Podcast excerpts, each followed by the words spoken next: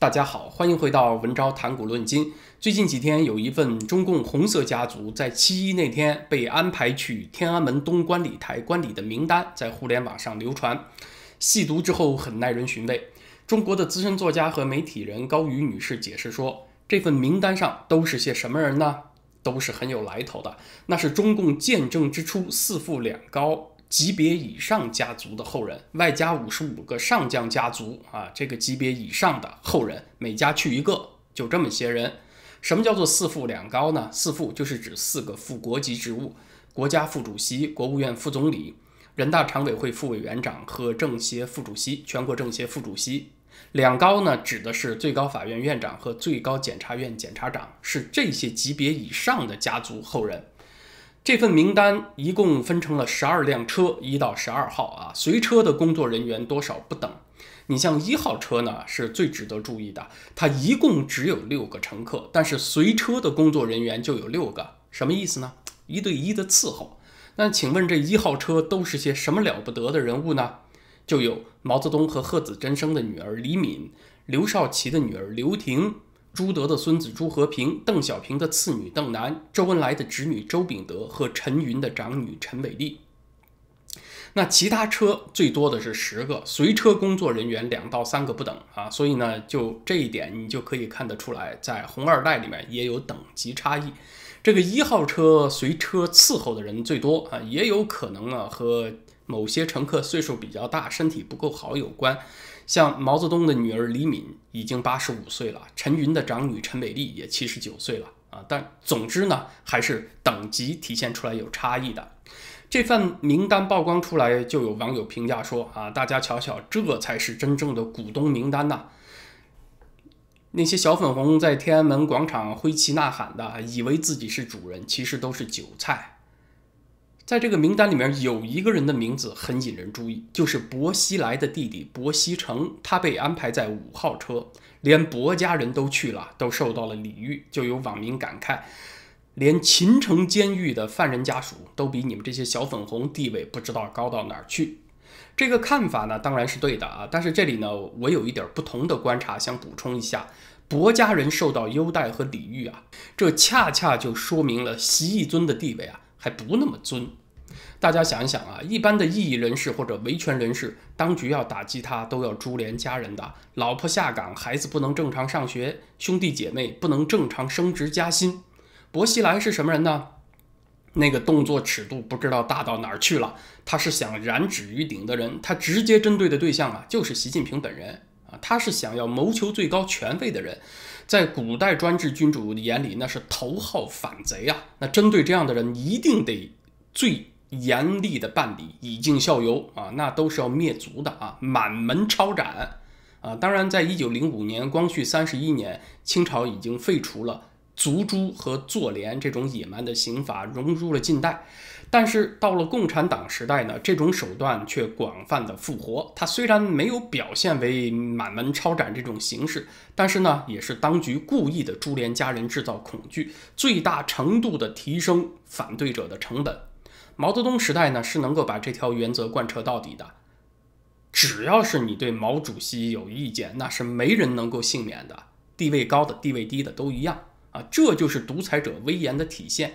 你像邓小平也是开国元勋之一吧？他儿子邓朴方就是因为他爹受到牵连，被造反派关押，过程当中还不断的殴打和虐待，他实在受不了了，就趁有一次出去上厕所的机会，从三楼跳下来摔伤，后来致残了。林彪出逃以后呢，连他还没有嫁过门的准儿媳张宁都受到牵连，发配去了劳改农场。但是回头你看一看薄熙来的弟弟薄熙成，其实受到的冲击啊并不大，可能是升官升不上去了啊，但是他仍然是中国扶贫开发协会的副会长啊。之所以是这样呢，可能性有两个，一种可能性呢是习近平不想对薄的家人。搞株连，不想得罪红二代整体。另外一种可能性呢，就是执行层啊放水啊。但是习近平也默认了，不管是哪一种剧本，都说明习近平的权威远远不如毛泽东。因为领袖的不可冒犯，就是体现在越是权贵越不能豁免。要是普通的小老百姓，给他的画像泼个墨就要关精神病院，那你算什么不可挑战啊？你有本事，你整整那什么四富两高几大家族啊？你看他还是动不了。薄熙成在这次观礼的受邀之列，他肯定不是出了什么错，那是组织部门照章办事，说明呢，习近平的力量还强大不到在这个层面打破体制、打破习惯的地步。那权贵阶层对他的畏惧还是有限的。这是关于习近平和毛泽东对比一个角度的分析。今天呢，我想再引申聊一下，因为有几位朋友给我留言，希望我再深入的谈一谈习近平重回毛泽东时代的可能性啊，不就是封锁嘛，啊，不就是和西方怼嘛？那毛泽东经历西方的封锁几十年也熬过来了，那习近平他怎么就熬不过和美国脱钩呢？毛泽东所经历的西方的经济制裁和封锁，是起自于1951年联合国的第五百号决议。是为了惩罚中共出兵朝鲜、帮助金日成的啊。那这个话题呢，我在两个星期以前的会员网站节目当中有所触及。那这两个星期呢，我也在进一步深入思考，有一些新的看法，所以这里和大家分享一下。我们需要特别注意一点啊，就是联合国1951年的决议对中共和朝鲜实施经济制裁以后，差不多就两个月的时间，中国就启动了户籍制度。到一九五八年，中共建立了从出生到死亡、从居住到迁徙无比严格的户籍制度，把全体中国人分为城市户口、农村户口这两大等级。他为什么要这么做呢？其实就是为了应对经济萧条、为物资配给相配套的一种管理措施。就是说，你能够被分配给多少粮食、多少布料，都是与你的户口挂钩的，就一定要把户口搞得特别清楚。你才能够把有限的物资给理清楚。对人民迁徙的限制呢，它主要是单向的，就是你从城市迁到农村随便啊，不管你。但是你要想从农村迁回城市，那就是难上加难。整个毛时代，中国人口的城镇化比例都是相当低的。农村是个啥状况呢？就是农民他只要有地可耕，他就没有失业的问题。所以呢，由于萧条引起的失业，它只在城市存在。所以通过这种严格的户口制度，毛泽东实际上他把自己要面对的问题给简化了。他主要面对的是农村有多少人饿死的问题，而不是城市有多少人失业的问题。毛泽东是宁可面对农村的饥荒，也不愿意面对城市的失业。但是呢，当初毛泽东想尽量避免的问题，习近平是避免不了的，是他今天必须要面对的。一九四九年，中国的城镇化比例啊，只有百分之十点六，是很低的。就那个时候，中国全部人口当中有多少人居住在城市呢？要知道，比一九三七年抗战以前还低了大约百分之五。因为从抗战到内战，大城市成为战区，很多城市人口疏散到乡村。整个毛泽东执政的时代，除了一九六零年代初。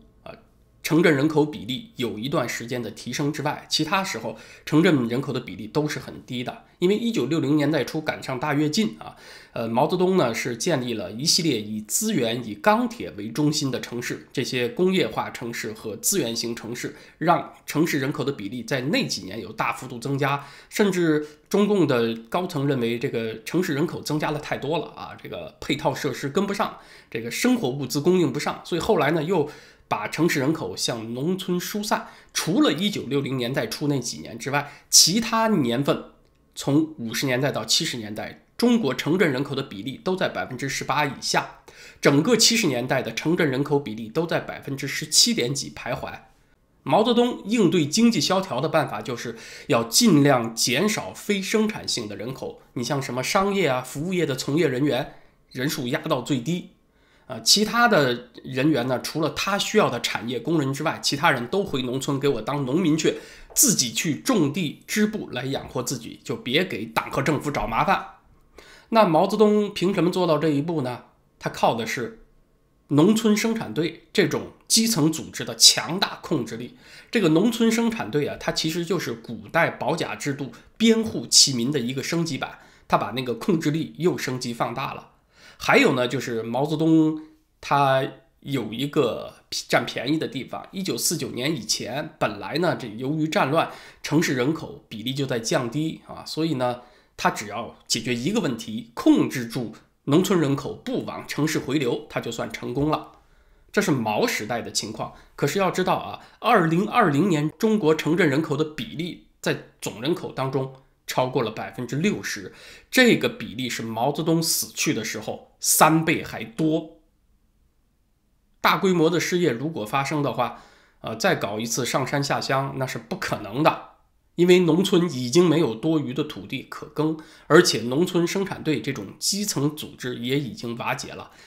今天的中国农村不可能消化庞大的城市失业人口，城市失业只能在城市解决。所以呢？在这方面是不可能重走毛路了，大家明白了吧？因为中国的社会结构已经发生了翻天覆地的变化，毛的那个路它已经不存在了。那有朋友会说，朝鲜也经历了西方半个多世纪的封锁啊，那他怎么撑住了呢？好像这个朝鲜的人口城镇化比例也不低，确实是这样。我所查到的世界银行的数字，朝鲜的城镇人口在二零二零年也达到了百分之六十二这么多。但是它和中国有一个很大的区别，就是朝鲜的起点高。在一九六零年的时候，朝鲜总人口当中就有百分之四十居住在城镇了。二零二零年呢，是增加到了百分之六十二。也就是说，从一九六零年到二零二零年，朝鲜的你别看它城镇化比例达到百分之六十二，它增长幅度并不大。这二十年当中，朝鲜的人口从一千一百四十二万增加到接近两千六百万。是增加到二又四分之一倍，而它的城镇人口只增加了多少呢？增加了百分之二十，其实差不多就是已有城镇人口的自然增长了。朝鲜的城市化其实从一九六零年代起就基本结束了啊，从那以后就没有大规模的农村劳动力流向城市了。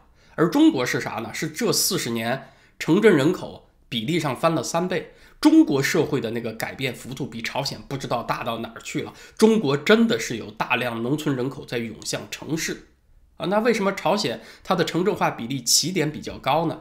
那是因为金日成时代，呃，有大哥罩着，苏联那边提供石油，然后东欧呢给他提供机械，呃，金日成很早就实现了农业的机械化，他是故意的把农村人口迁往城市去发展工业。朝鲜战争结束的第一个十年是它经济增长的高峰期，年增长百分之二十五啊啊，这个中国都是没有的。呃，从一九五六年之后的十年，朝鲜的人均 GDP 那是韩国的三倍啊，再往那之后就不行了。韩国那边汉江奇迹就起来了，朝鲜这边呢，它是一直没有劳动力市场，从城市到乡村，每个人你做什么工作，那都是由党组织来安排的。那他怎么解决失业问题呢？啊，很容易，把一个人的工作分给两个人干就解决了。可是私营企业肯定不会这么干，政府他能够做得到。而现在呢，中国就业当中百分之八十来自于民营企业，你就是把现在这些国有企业的工作一个人的拆成三份儿给三个人做，也不可能取代民营企业在就业上发挥的作用。而国有企业职工，你要把他的工作拆分，他就先不干了。分了我的工作，等于分了我的收入，分了我的福利吗？他就先闹起来了。所以中国也不可能回头走朝鲜的路，因为这条路在中国也不存在了啊，就是这样，毛路不存在了，朝鲜的路在中国也不存在了。毛泽东的经验是啥呢？在他的头脑中啊，他认为。他之前的中国之所以会乱，那是因为饥民流动起来了，变成了流民，没有饭吃啊，政府又救济不上，那就只好造反去抢呗。所以呢，他觉得只要把农民摁住了啊，你再怎么饥饿，你只要不流动，不成为流民，就消除了乱的原因。从他那个经验来讲，这一招确实是管用的。但是你要让毛泽东今天面对城镇人口占这么大比例的中国社会啊，他也没辙啊。他那个经验也不管用了。中国东北那些老城市衰落了，人口呢就向内地别的城市流动。可是要和国际产业链脱钩，内地的城市也衰落了，请问还上哪儿流动去呢？农村已经容纳不下了。你城市要解决不了这些人的就业问题，它难道不乱吗？失业问题只能通过就业解决。就业怎么样创造出来呢？只能通过经济繁荣来解决。要经济繁荣，就必须有自由啊，就是这么个逻辑。所以社会主义那一套啊，是必然失败的。呃，说完了这个话题呢，咱们今天也说说滴滴被查的事儿啊，这也是一个热门儿。中国的网约车平台滴滴六月三十号刚在纽交所上市，七月二号就受到了中国的网络管理部门的整治，不准注册新的用户了。七月四号打击又升级了，在网络应用商店暂时被下架处罚。七月二号当天啊，这个滴滴在纽约证券交易所的股价最多跌了百分之八点八，收盘的时候涨回来一些，略高于它的新股发行价。七月五号这天呢，由于美国的国庆放假嘛，啊。股市休市，那等到星期二复市以后，我们看一看滴滴的股价还会不会继续跌？那请问他为啥挨刀呢？国家网信办给出的理由是，由于他严重违法违规收集和使用用户的个人信息。其实啊，中国所有的 APP 都收集用户的个人信息，问题是他怎么使用了。就有一些网民开始猜测了啊，这个滴滴是不是卖国了啊？这个中美关系这么恶劣的时候，你还跑去美国上市啊？你到底是何居心？是不是很哈美呀？于是就有网民大开脑洞，认为是不是滴滴把中国的原始地图数据给了美国政府，换取在纽约的上市呢？中国有很多什么科研部门、军事和情报的敏感单位是不在普通地图上显示的啊！你滴滴是不是就这么卖了国呢？啊，咱们讲这个脑补呢就很不靠谱了。倒不是说为滴滴辩解，因为大家看人大常委会在六月十号才刚刚出台了数据安全法，滴滴赴美上市公开交表的时间也是在六月中旬，这两者时间差不多是重合的。也就是说，你就算借滴滴几个胆子，他也不敢在数据安全法刚刚出台的时候去上演张松献地图那一幕啊，不敢上演《三国演义》里的这一出。所以呢，这背后的原因呢，我比较倾向于认为是一种勾兑和平衡。和滴滴属于同一类型的科技平台类企业蚂蚁金服，我们对比一下，它不是去年在香港的 IPO 被叫停了吗？啊，由于马云公开出来叫板央行、叫板监管。那么这一次呢，它背后的股东们就失去了一次赚钱的机会。而今年滴滴去美国上市就放行，它相当于一种形式的弥补。滴滴现在单一的最大股东，查它的招股说明书啊，是日本的软银，占股比是百分之二十一点五。但是阿里、腾讯和滴滴管理层这三者加起来，差不多也是这个比例。另外占股比接近百分之五的，还有。中国的中信产业基金百分之四点八啊，它是刘云山的儿子刘乐飞所掌管的啊。另外还有百度公司，还有来自于中国别的一些基金，在中国成长迅速的科技公司啊，他们背后的股东都是相通的，是和中共那个权贵圈子相通的，有复杂的嵌套关系。我们在纸面上看到的很多股东，那是代持人。滴滴虽然来美上市成功了，但是习近平这边也不能让你赚得太痛快，也得修理修理你，让你背后的股东啊有戒慎恐惧之心，所以也得把你查上一查啊，不会长期查啊，但是要给你点教训，让你虽然上市，但是股价也得往下压一压，钱可以让你赚，但是你得知道命是攥在谁手里的。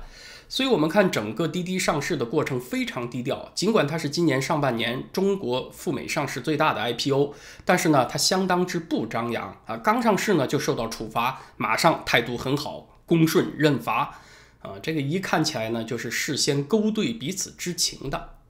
不管内幕是怎么样吧，对于国际投资者来说呢，这又上了一课。中国现在的情况是有国资背景的企业啊，尽量回避去美国上市。但是民营企业中美双方都没有太拦着，这些上市公司里不仅有瑞幸咖啡这样的财务作假，呃，还有滴滴这样背后非常复杂的政商关系，呃，这些事情严重不透明，都对国际投资者构成了重大风险，啊，这种事情多出几件都会成为推动中美脱钩的力量。那今天的话题呢，咱们就聊到这儿，谢谢大家。明天我是准备文昭思绪飞扬那个频道上的内容，在文昭谈股论金这个频道，咱们星期三再见。